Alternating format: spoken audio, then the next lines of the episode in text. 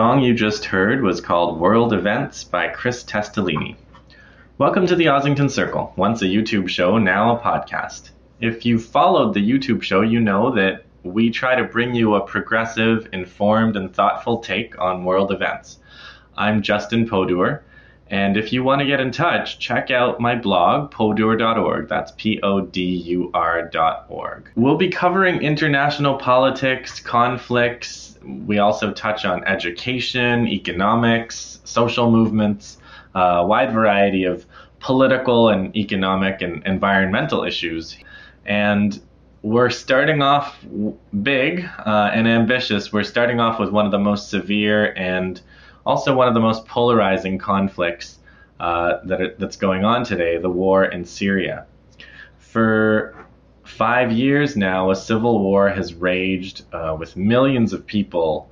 Uh, maybe half the country's population has been displaced by the war. Hundreds of thousands, maybe 300,000 or even more, have been killed. Uh, there have been interventions by half a dozen countries, uh, neighbors, and more distant countries, including the US and Russia. And right now, there's a ceasefire that may or may not hold. It's a it's been a polarizing debate because even anti-war activists, uh, people who have traditionally agreed on most things, don't agree on who's to blame or what to do. Debates on Syria, even within the left, have been very sectarian and vicious. I asked a colleague and friend, a longtime activist and professor named Stephen Shalom, author of Imperial Alibis and other books, to join me to debate Syria. Steve is a critic of U.S. foreign policy, a professor at the William Paterson University in New Jersey, and he specializes in the Middle East. I've learned a lot from Steve over the past 15 years or so, but we disagree on Syria.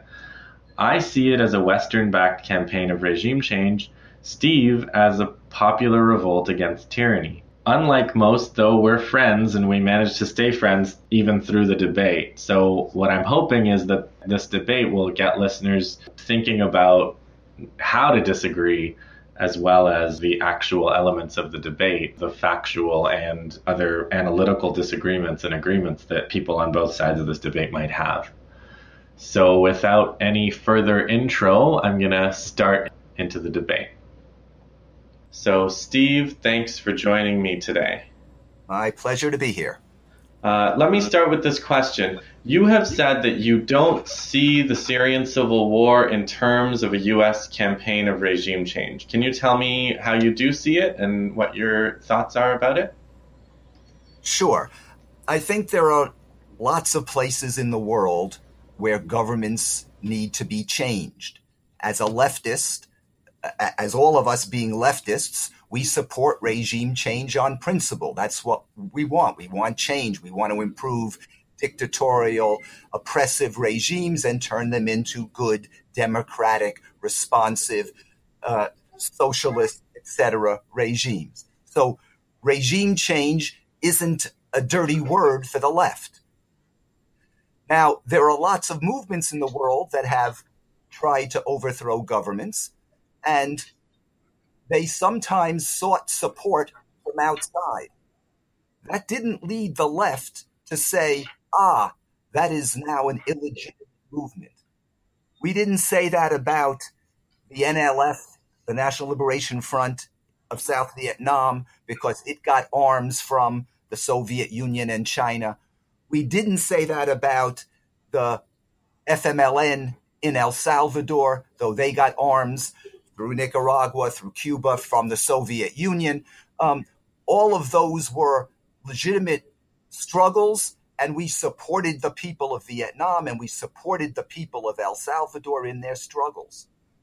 And so when the people of Syria, who lived under a terribly brutal dictatorship, rose up and tried to change their regime, first in a nonviolent way, and then, when the repression became too intense in a violent way, I expressed my solidarity with the people of Syria. Were they receiving, and did they receive over time, arms from outside? Yes. Did they receive other kinds of support from outside? Yes. But the extent of their support from outside was so much less than the support coming in from outside for the government of Syria. One talks about the uh, uh, the foreign jihadis uh, fighting against the Assad government, but there are foreign jihadis supporting the Assad government. I'm talking about the uh, uh, forces, uh, the, the, various Shia militias organized by Iran from Iraq and Afghanistan. I'm talking about Hezbollah. These are Islamic fundamentalists, and they are supporting the Assad government. Now, when the left looks at places like, let's say, uh, the Hezbollah Israeli conflict or the Hamas Israeli conflict, we don't say, oh, we must support the Israeli government because they are fighting against Islamic fundamentalists. We're critical of, of the Islamic fundamentalism of Hezbollah and Hamas, but we look at the justice of the situation. Is it right to oppose the Israeli occupation? Is it right to oppose Israeli aggression? Yes. And so, in the same way, one should look at the situation in Syria and say, is the struggle against a dictatorship, a brutal dictatorship, a just one?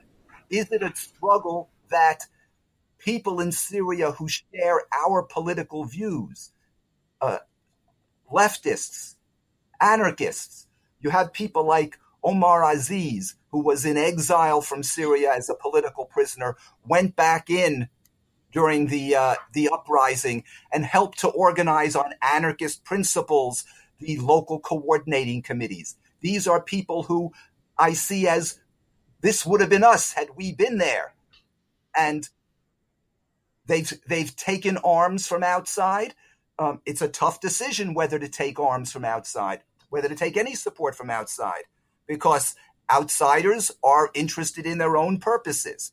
Um, and so you, you have to make a careful calculation. But I don't think it's something that Western leftists should be saying to Syrians who are under attack, you should not receive arms from Saudi Arabia. I'd rather there were no arms from Saudi Arabia. I'd rather they all came from better places. Uh, but alas, um, you got to take your arms where you can. Again, it's the same thing I would say to the people of El Salvador. Should you be taking arms from the Soviet Union? um, in, in fighting against the murderous junta. Well, it'd be good if you could just order your weapons through Amazon, but you can't. And so uh, that's the situation we're in. Um, now, unfortunately, what's happened over the course of the last four years, uh, I guess five years now, is that the democratic, secular progressive forces in the Syrian revolution have been outnumbered and outgunned by some pretty rotten forces uh, that also oppose the Assad government. But this has happened for two reasons. One is they've been able, those rotten forces have been able to get outside arms, while the good guys, in quotes, uh, have been unable to. This has tipped the military balance against them. And then the second reason is that Assad and his Russian backers' explicit policy has been let's not attack the jihadis, let's attack the most progressive forces among the opposition because we will then be able to portray this as a struggle against terrorism. And so Assad actually released jihadis from prison, lots of them in the first um, in the first year in, in 2011.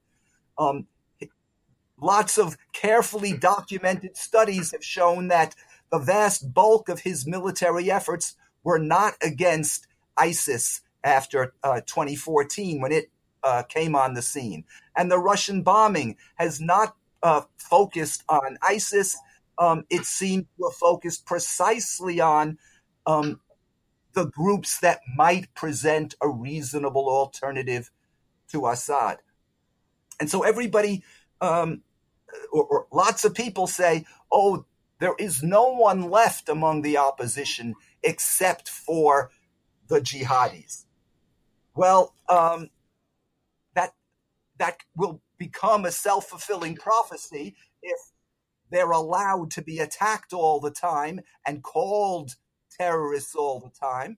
Um, but in fact, there are there are different estimates. It's hard to know, but um, there are probably uh, tens of thousands, probably something like seventy thousand FSA units that are not jihadi, and there are lots and lots of civil society organizations in Aleppo and in uh, the Damascus area um, that are not jihadi as well. On the southern front, um, Nusra is a much less significant factor uh, than it is in the north. Um, so there are places where there are still um, where there's still hope for something decent to come out. Now, nevertheless, given the military balance, I think it would be good to get a ceasefire, perhaps a, a UN uh, modify um, uh, a, a, UN monitored ceasefire, but uh, it's only going to happen under certain conditions. It's not going to happen if Assad and Russia, as their current position seems to be, says we are allowed to attack anyone we consider terrorists while the ceasefire is going on. Assad, in fact, has said uh, you know he he refuses to accept any uh, let up in his attack on terrorists. And if we we in the left allow Assad to get away with what rotten regimes always do, call everybody who opposes them a terrorist, if we go along with that, we are helping him to maintain his dictatorial hold. If we really want to stop ISIS from spreading its influence, we need to follow in Syria the same approach that we all understand is needed in Iraq. In Iraq, we say, look, you've got a Shia sectarian regime, and as long as it is unable to establish itself as a government that earns the respect of its Sunni population, there's going to be a problem there. We understand that for Iraq. But the same kind of considerations take place in Syria. As long as you have the Assad regime, which has brutalized and, and killed tens of thousands of Syrians, the opposition is not going to accept a ceasefire with him in control. Does the United States want regime change? Well, the United States and Russia actually agree on quite a lot. There's a difference. Russia wants Assadism with Assad. The United States wants Assadism without Assad. Um, it seems like the opposition will accept a ceasefire on those terms, on the U.S. terms. Uh, it's not the United States who is causing the opposition to hold out for the end of Assad, the opposition is never going to accept a situation where the guy who tortured their relatives to death is going to stay in power and uh, be in charge of their futures as well. So that's my take. Okay. Thank you, Steve. Um, so I guess uh, before we kind of talk about, kind of react to each other's uh, takes on it, maybe I'll just do the same thing you did and present my my take because good. I'm thinking about it in terms of a series of of efforts by the United States over the past few decades. So you look at Venezuela in 2002 or Haiti in 2004, or Honduras in 2009, or Iraq in 2003, and Libya, and especially Iraq and Libya, these are examples where they were country, you know, Venez- I don't want to say Venezuela, Haiti, or Honduras because these were all more or less democratic governments. But Haiti and Libya were dictatorships, they were tyrannies, and they were they were overthrown um, by the United States uh, and and and Western uh, various Western allies or coalitions, and so these were the the regional programs of regime change. And and when you when I look at the outcomes of these of Iraq, the outcome of Iraq 2003, the outcome of Libya in 2011. These are the places where ISIS is the strongest. And so I see a really strong correlation between the rise of these dystopian, um, nihilistic kind of groups uh, that are filling vacuums that are created in shattered societies, um, and uh, and and U.S.-backed regime change efforts. So what I see in Syria is something similar. I see uh, you know, I agree with you about the how it all began. It did begin with the Arab Spring, but it began with the Arab Spring in a country that was right on the border with uh, uh, with Iraq, which had been forcibly regime changed.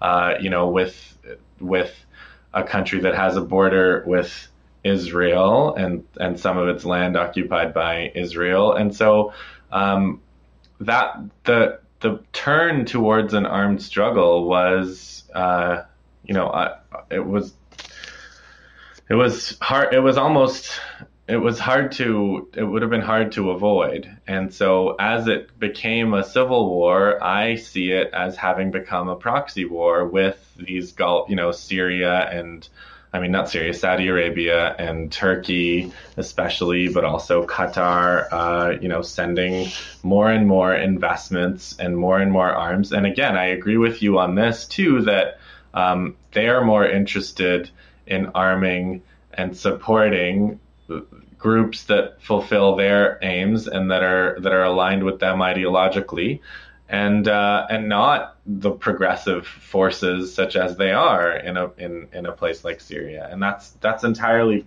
you know that that also could have been predicted.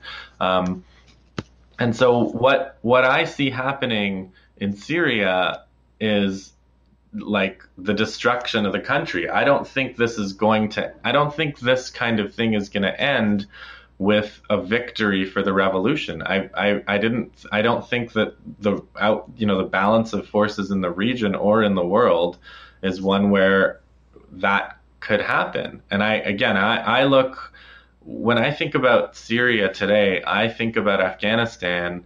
Uh, you know, after the long campaign of of uh, civil war in the 80s, and after that war ended, when the when the Russian-backed government finally fell in 1992, it was this mujahideen free-for-all where whatever was left of the country was fully destroyed. And what you have now is is this, you know, the U.S. has reoccupied it, and it's this like it's a completely shattered country, completely unrecognizable from what it was in the 1970s when the US first started, and Saudi Arabia, interestingly, some of these same players first started their covert operations against that government for their own kind of geopolitical reasons. So I too hold out a lot of hope for a ceasefire. You know, I think that I think that um, I think that would be a a, a really op- optimal outcome, like just te- lowering the temperature, trying to reduce the amount of uh, of violence and destruction. Uh, and uh, and but where we disagree is the the idea that uh, you know the prerequisite of this is that Assad has to step down. Like if you're looking at a negotiation, uh, if you're looking at trying to end a war through some kind of a peace deal, it can't be a prerequisite that the awful person that's been doing this awful thing to you has to go. If the Palestinians had said that, uh, you know, if Hamas says, well, Zionism, we're willing to have a ceasefire, it's just that Zionism, ethnic cleansing, settlements, and so on have to stop, and the the Israeli government and regime has to go, that would people wouldn't think that was a serious proposal for a ceasefire. If if the Colombian uh, guerrillas that are actually you know pretty much on track to signing a peace deal had said, you know, we're willing to sign a peace deal, except that this capitalist government that's been displacing and murdering peasants has to go as a prerequisite for the ceasefire. Again, nobody would be able to to take that as a as a serious proposal for an ending of hostilities. So, you know, the question of what what can we ask for in the negotiation versus what can we ask for as a prerequisite for the negotiation is is is is something that determines whether a deal is even possible. And so that I think is one of the major obstacles to actually stopping uh, the civil war. So I guess now we can kind of have a more free discussion. I, I maybe you can just uh, you can just respond to what I've said. Okay, um, you know, th- think about uh, the situation in Vietnam. Um, the left's position was U.S. out. It has no legitimacy there. And when the NLF said Ky and Thieu, the, the two uh, leaders of the U.S. puppet regime uh, had to go, the left supported that position. We didn't impose that position. Certainly, if the Vietnamese wanted to accept something else, that was their right. And that's what our solidarity with them meant. But we didn't say, no, no, you should accept a surrender. There's no way you can have, at, at least as they see it, a regime run by uh, Assad, just like a Shia sectarian regime in Baghdad, is just not going to win the allegiance of those who, for the last six years, have been slaughtered and have been uh, tortured uh, by the Assad regime. Uh, it, I, I, don't think the proper analogy is that uh, Hamas and Israel, should they accept a ceasefire in Gaza fighting, uh, and Hamas says, uh, you've got to end Zionism and all, all its evil fruit. Um, I don't think that's the situation here. Here it's leaving Assad in charge of you. This is the guy who you're going to let him continue to arrest you. You're going to let him continue to torture you. You're going to let him continue to oppress you. Um, that doesn't seem like much of a compromise. Right. Well, I mean, the, so the Vietnam, the Vietnam analogy means that in this in this uh, comparison, Assad is the U.S. And so, to me, the you know the the problem with that analogy is that no, no, no. Assad, oh. Assad is uh, Assad is the Thieu Ky regime. Right, right. Okay, so that this is the the Russia, kind of Russia is the U.S. Russia is the U.S. Okay, but the the thing is that before the Civil War started Assad had been in power for quite a while. And in in my assessment in in Syria, just like in Libya, the the regime still has a considerable amount of support.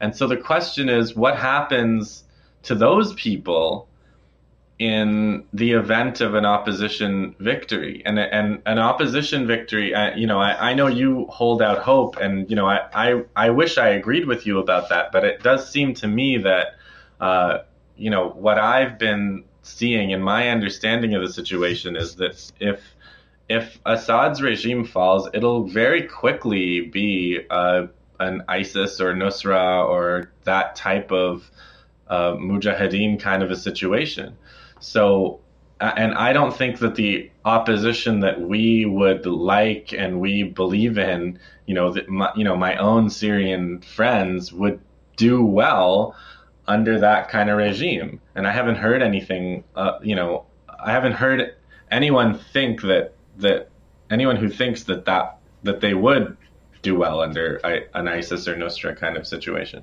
So the idea that but, but notice no, notice okay, how you've moved. Okay. I'm sorry. Notice how you've moved. Um, what, what I said is what seems like a um, a solution that could that could work mm-hmm. is removing Assad but keeping his regime. That's the position of the United States. That's been the position of the United States for a while, though now, now it seems um, the United States is moving closer to uh, the Soviet position. Uh, the, the, sorry, the Russian position. Um, but the United States has been very clear that it does not want to see the disbanding of the Syrian army, does not want to see the disbanding of Syrian security forces. Um, so to say that that kind of settlement would then put Nus- uh, al Nusra, let alone ISIS, um, in power to uh, exterminate minorities um, doesn't seem like a realistic threat. On the other hand, leaving Assad as the sole ruler of the country and as you know the sovereign ruler with the power to call in additional you know foreign militias etc to help him um, leaving him in power uh, will very much lead to uh, continued oppression of uh, people who have opposed him so i don't think it's symmetrical uh, no one thinks that what's going to happen now is you're going to turn the country over to not just the opposition, but the most fundamentalist pieces of the opposition. That, that's not on, you know, that's not in the cards. Question: okay. Can there be a settlement that doesn't leave full power in the hands of Assad? Right. So, but but see, this is this is exactly this is exactly what we're disagreeing about because if it, like you're talking about a solution that is Assad so-called Assadism without Assad. And and if you and you're saying that this may or may not be acceptable to the opposition. So this is sort of like we go from Mubarak in Egypt to Sisi in Egypt. And this is some this is going to be satisfying to the opposition. Now let's say that it is you know, and and but, but, you know. Let, let, me be clear. It's it's not what the opposition was fighting for. Of course. But yeah. but but acceptable as a the basis for a ceasefire. Right, acceptable as the basis for a ceasefire. The problem is a ceasefire that's not acceptable to both sides is not going to it's not going to happen. So that you know what the way I see it is saying that Assad has to step down in order for there to be a ceasefire is basically saying we are going for a military solution to this conflict. Like that's that's that's my problem with the with that proposal. You make a demand that's completely unreasonable in context. I mean, it's morally completely reasonable. I don't I don't dispute that, you know, it, like I've heard, you know, from Af- you know, people Afghans are are I traveled with Afghans, and there are pictures of this one of these mujahideen all over the banners of this one of these mujahideen all over Kabul, Ahmed Shah Massoud, and he's revered even though he was, you know, a, a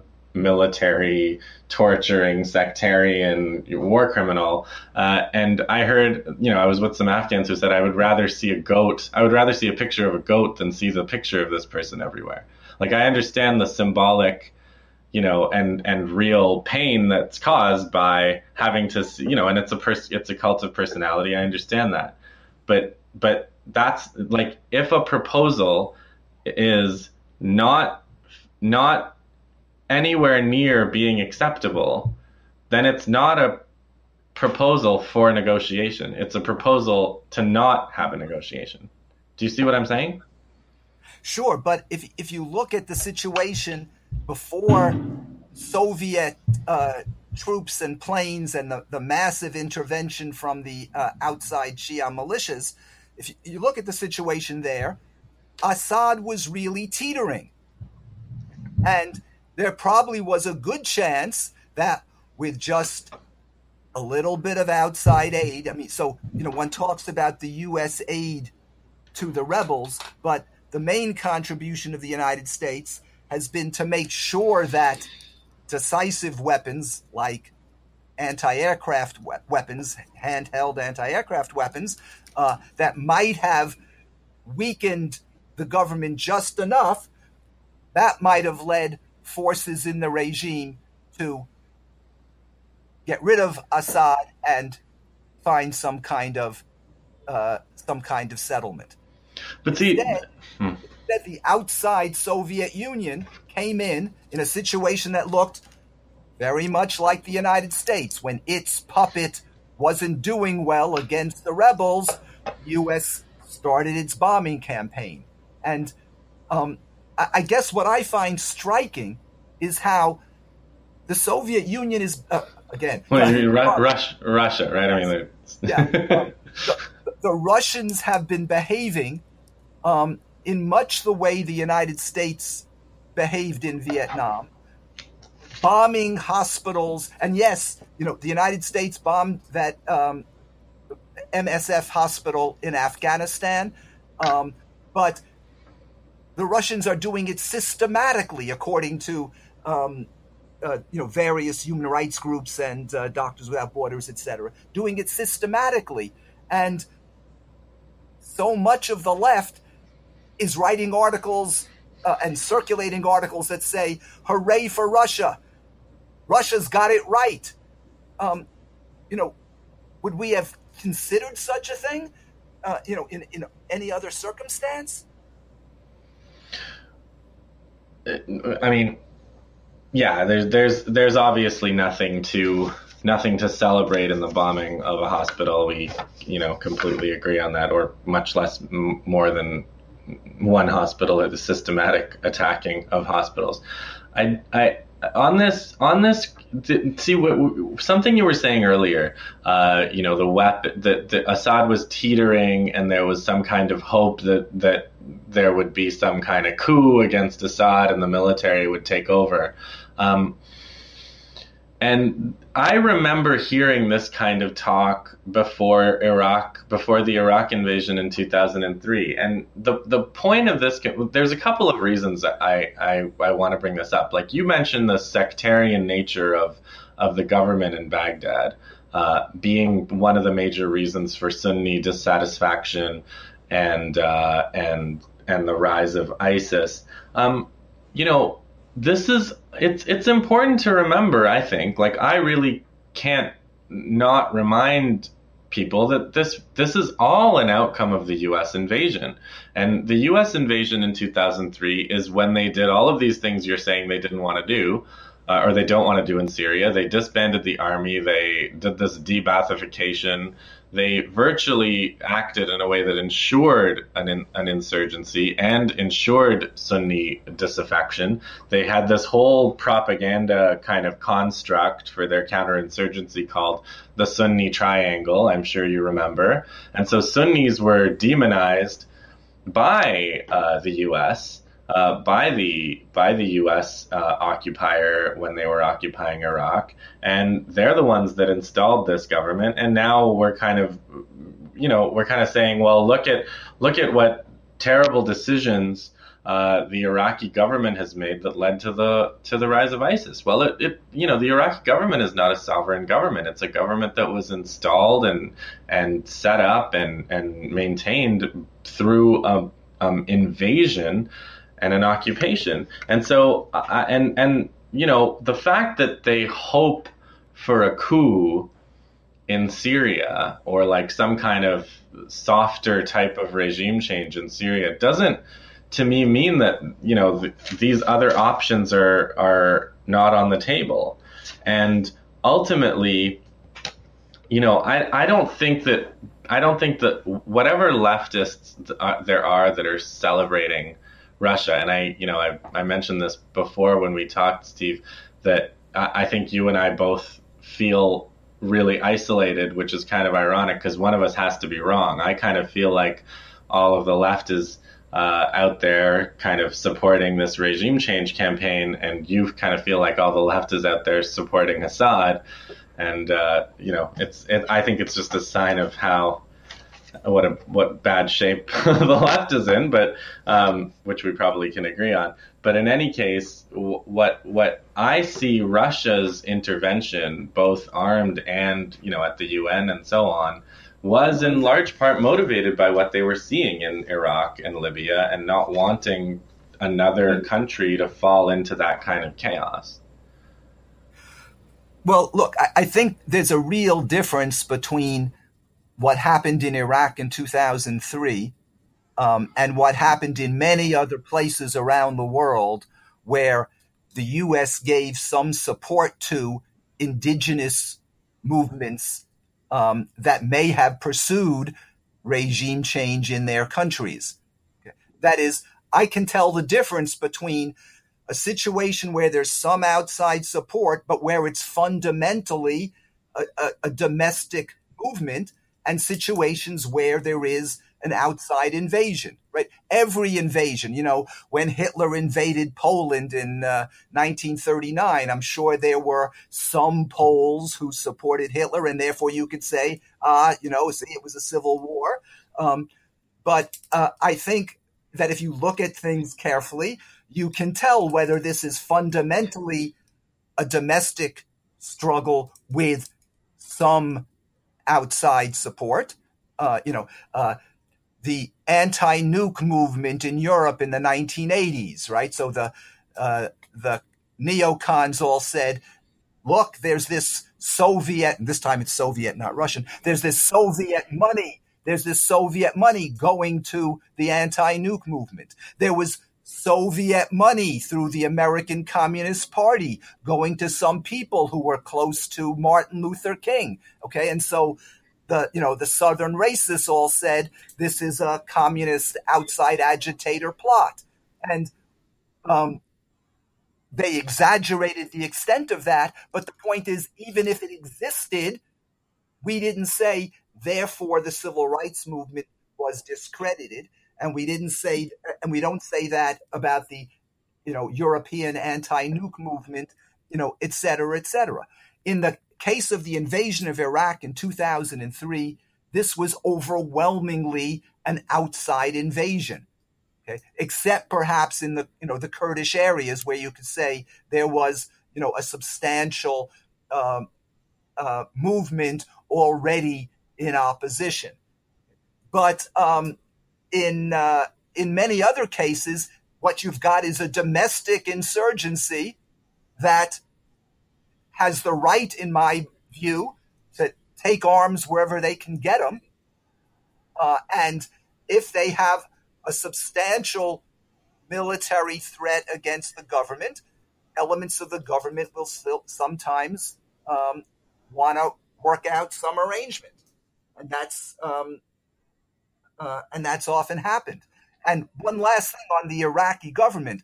Um, yes, the, the Iraqi government was installed after the 2003 invasion, but it's certainly not the case that the Iraqi government today is a U.S. puppet.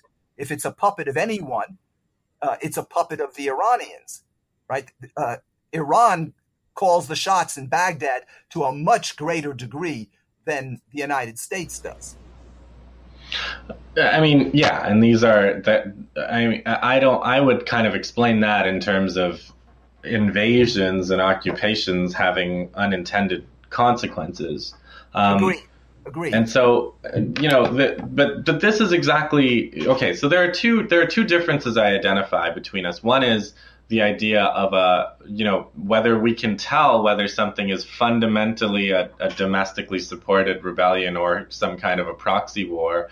And, uh, you know, I, I, I, I don't want, I don't want to, again, I don't want to say, I'm, I'm not, I'm not here to pronounce on, uh, you know, what, what the authenticity or, or value or strength of the of the Syrian, you know, Syrian popular and progressive forces are. But I do think that in in the Syrian context today, they are, as you and and I think you agreed. I think you said this earlier. They are vastly outgunned by uh, the mujahideen or the jihad, so-called jihadi forces that are that are being supported uh, for the victory by the Gulf states, you know, by Saudi and then and then by Turkey. And so there's the the consequences of this war going on, the longer the war goes on, um, without a ceasefire, without a, a negotiated settlement, uh, the the stronger those elements get, and I think you know it's pretty clear that the weaker and the more uh, devastated the any kind of progressives that we might identify with get. And so, you know, that's one that's one aspect that uh, you know I wanted to mention, and the other one is, in, in terms of an analytical kind of difference, it, it it did occur to me, and I wanted to kind of just discuss this with you that. I think a lot of us who are viewing this as a regime change uh, kind of situation uh, are looking at it in terms of you know what the Kurds have done in Syria, uh, you know the independent zone they've uh, tried to create, and then the Turkish attacks on that, and the Tur- Turkey kind of de facto supporting ISIS in all these ways, opening the border, all in order to undermine the Kurdish struggle in Syria, which also spills over into Turkey, uh, and and as well as things like Libya and so on. And I think that a lot of the people who view this, who are who view this as in terms of like Assad and Assad having to go are looking at it more in terms of the Arab Spring and the continuity of the Arab Spring with uh, brought to Syria. And I wonder whether you have anything to add about that. Well, uh, you know, of, of course, um, I support Kurdish self determination, and um, and they've certainly been the victims of Turkey and other regimes uh, for a long time. Um, it's interesting that um, in, in, Syria, the Kurds are the one group getting arms from and support from both the United States and Russia. And so, you know, the the the version of events that says this is regime change against you know the axis of resistance. Um, well, uh, when the Kurds are defending Kurdish majority territory or even territory that was at one time Kurdish majority where Arabs have been colonized into, one can support them. But um, the Kurds are now attacking uh, very strategic areas that have always been Arab areas that are majority um, Arab. Um, and I don't support them. And who does support them? The United States and Russia. Um, so uh, the axis of resistance uh, seems to be all against uh, the axis of resistance includes evidently the United States and Russia uh, against um, the uh, the FSA forces that are trying to defend their part of Aleppo.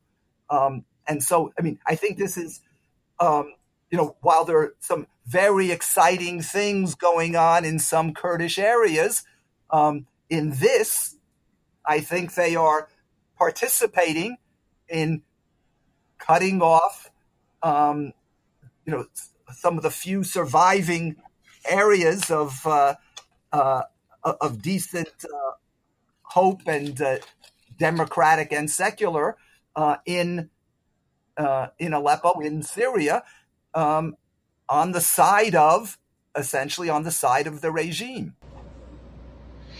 So, uh, uh you know, just on that point, I, I do wonder what you think of the of the reporting by you know Charles Glass or Patrick Cockburn or others who have said that whatever weapons have been sent by the U.S. to the so-called moderate rebels have ultimately ended up fairly quickly in the hands of, of Nusra. Like, is there a way to cut off uh, Nusra and ISIS, ISIS in particular, which is an existential threat to the Kurds and has proven uh, itself that?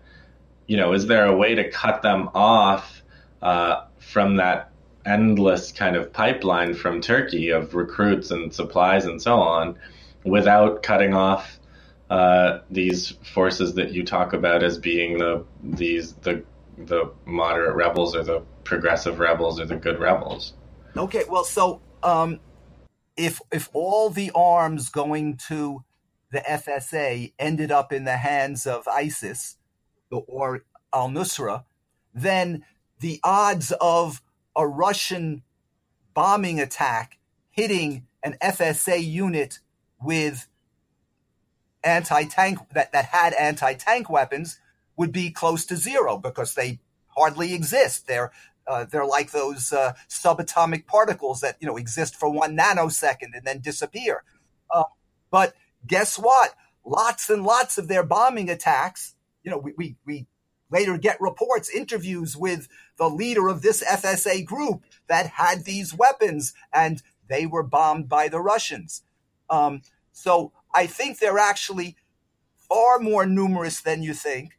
The the, uh, the, the press reports of um, the the rebels who were trained and very quickly defected to or turned their weapons over to al Nusra. What's interesting about those units is that those were units that the United States insisted they had to sign something at the beginning as part of their arming and training that they would use their arms only against ISIS and not against Assad. Very few, that's something that most rebel groups were not willing to accept. Um, you say ISIS is an existential threat. Um, to many Syrians, they look around and they count, count the number of people that ISIS has killed, and they count the number of people that Assad has killed, um, and they see both as serious threats. And they notice that if ISIS is such an existential threat, how come Assad doesn't seem to be attacking them? And how come if the Russians think ISIS is such an existential threat, why are they bombing in all these areas where ISIS doesn't exist? What that says to me is that um, there are lots of different forces here, and we can't just amalgamate them all into one thing and say the opposition. Um, you know, so for example, I just uh, uh, I just read a comment on an article on uh, ZNet, right? And somebody wrote, "Ah, look, the rebels have just the uh, the rebels have just planted bombs in Damascus and Homs." Yes, there were these two terrible ISIS terror attacks uh, that killed a bunch of civilians. Um, but to say rebel bombs as though all rebels are the same and that anyone who opposes Assad is in the same category. Um, you know, they're not. Right. Well, I mean, I, I guess I, I guess it, in a, if I could boil down our disagreement to fundamentals, I think it's it's really, you know, I'm I'm mainly afraid of the consequences of this of a of a regime change. It, it doesn't actually sound to me like if you're talking about Assadism without Assad, it doesn't really sound to me like you're uh, you're even talking about regime change anymore. What, what I my position is, I support regime change around the world, and I think it was a very bad move for the left to adopt this language as though this is something that's obviously bad. Thinking about regime change. But, but I mean, we that, that yeah. should be uh, that should be sort of. Of course, we support regime change. Okay, but, but you're trying to reclaim. Yeah. Yes. It sounds to me like you're trying to reclaim the word because, you know, the reason I think everybody opposed regime change is, uh, as a phrase is because it's basically coming out of Iraq 2003, right? Like this was a neocon kind of slogan, like we're going to go for regime change in Iraq and real men want to go to Tehran and we should bomb their countries and invade them and convert them to Christianity and all of that stuff. So this is the kind of regime change that that we're opposing. Right, but I but I think um, if the the left should have had some adjectives there to make clear that regime change in and of itself is not a bad thing.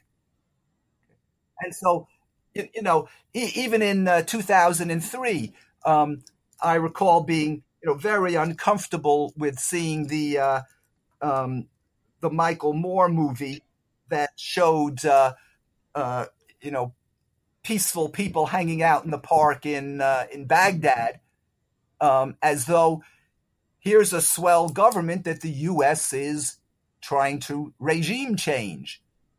No, our position should should have been we hate the guts of that government. We would love it to be regime changed, but we oppose any U.S. invasion. But see, it, it is hard to oppose U.S. invasion if you commit to if you commit to the idea of regime change, uh, you know, everywhere, uh, all the time, because you know, having accepted that that you know this or that regime, like we we can decide that this or that regime has to go. How do you then say, and therefore, uh, but but but just because of that, therefore, it doesn't mean that the U.S. should get involved. Well, opposing U.S. invasions and supporting revolutions, you know, if you're a revolutionary, you know, you support revolutions against unjust regimes. Okay, I mean, you know, this isn't. Uh, uh, this isn't only sort of a fringe left wing view. You know, the idea of regime change. You know, you can read it in the uh, the Declaration of Independence, you know, people have the right of revolution. Um, and, uh, uh, you know, of course, we support that. It doesn't mean that we American leftists or Canadian leftists or Western leftists tell people in other countries what they should be doing. But if they rise up against their government, what is the basis for not saying they have the right to do that. Um, and if they, uh, and so some people have hidden behind the fact that, oh, well, Syria is a sovereign country and therefore Russia's aid to Syria is all legitimate while any aid to the rebels is illegitimate. But that wasn't the position we took with El Salvador. That wasn't the position we took with, uh, you know, South Vietnam. Um,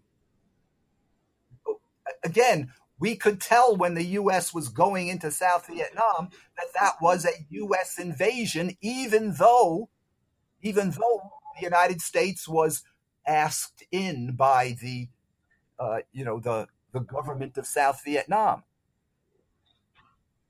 It was a government, though, that wouldn't have stood for a day without U.S. support, just as Assad would not have survived without Russian and Iranian support. Well, yeah, but the problem with that is, you know, the the problem with the problem is not telling the difference between a, an outright invasion and uh, a revolution. The problem in Syria is trying to tell the difference between a civil war and a proxy war. Would Assad have have fallen uh, without the investment from Saudi and Qatar and Turkey and the U.S. in the in the first case? I mean, that's you know that's one of the that's one of the questions, right? It's not it's not it's it's not the case that there was a revolution and then the Russians entered to crush it. There was a whole lot of things that happened in between. Right, but the scale of aid from the Russians and the Iranians always exceeded the scale from outside uh, that supported the rebels. Right? I mean, you know, um, modern planes, uh, you know, compared to, uh, you know, rifles and, you know, things like that. Uh, I mean, you know, sure, you could ask if, if there was zero outside arms provided to the National Liberation Front of South Vietnam, there was zero outside arms. Um, they still would have gotten some arms from defections, just as the FSA in Syria had defecting soldiers. Um, and, and, you know, let me just say one thing about uh, the, the turn to violence there. Um, you know, I, have a, a, lot of uh, uh, committed pacifist friends and comrades who say, um, you know, the move to a military struggle in Syria was uh, was a bad move, um, and it certainly was a tragedy. But you know, then I've read uh, accounts like in the the recent book uh, uh "Burning Country" by uh, uh, hmm. Robin Yassin Kassab and uh, Leila Al Shami, um, who say, "Look, you're a soldier in Assad's army." Your officers tell you, shoot on these crowds. Okay. At some point, some said, we're not going to shoot on those crowds. The officers then take out their guns to shoot you. Um, you so you either say, I'm going to die here, or you're going to take up arms. And uh, so, even though the local coordinating co- committees originally put out statements saying please, please let us not turn this into a military struggle. Military struggles always have, you know, negative consequences. And that was a statement I, I sympathized with. Um, I can also understand how, under certain circumstances, plus I'm not an absolute pacifist, uh, under certain circumstances, um, that might not be possible.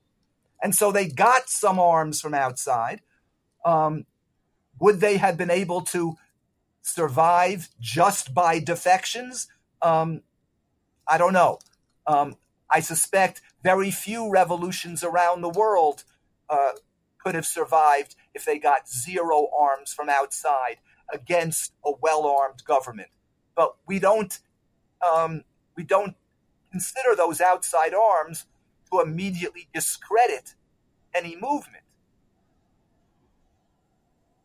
Yeah, I mean, it's just the the the presence of so many of other elements and variables in the region, whether it's Al Qaeda and ISIS and, and what happened in Iraq and and you know even even well yeah in the Kurdish regions, Turkey, all of those things add a whole you know a whole a whole bunch of complexity that makes it really hard to assess this in terms of a you know in terms of a revolution trying to overthrow a dictatorship. I think you know I'm sure that that's part of what is going on. Like I do agree that that at least was part of what what was going on and and maybe still, but I just think there is there is too much else going on to to be able to abstract that out.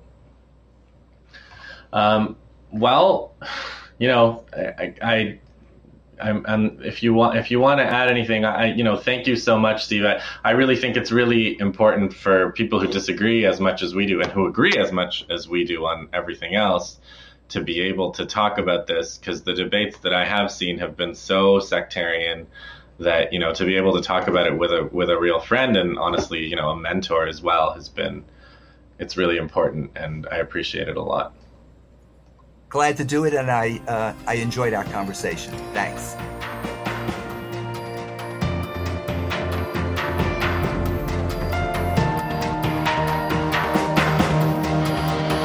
That was uh, Stephen Shalom and I debating Syria. Thank you for listening to the Ossington Circle. Uh, you just heard some music by Chris Testolini, the song World Events, written especially for the Ossington Circle podcast. I'm Justin Podur, and if you want to read more, subscribe to the mailing list. You can do all of that at podur.org, P O D U R.org. Thanks again for tuning in, and we hope to see you again soon.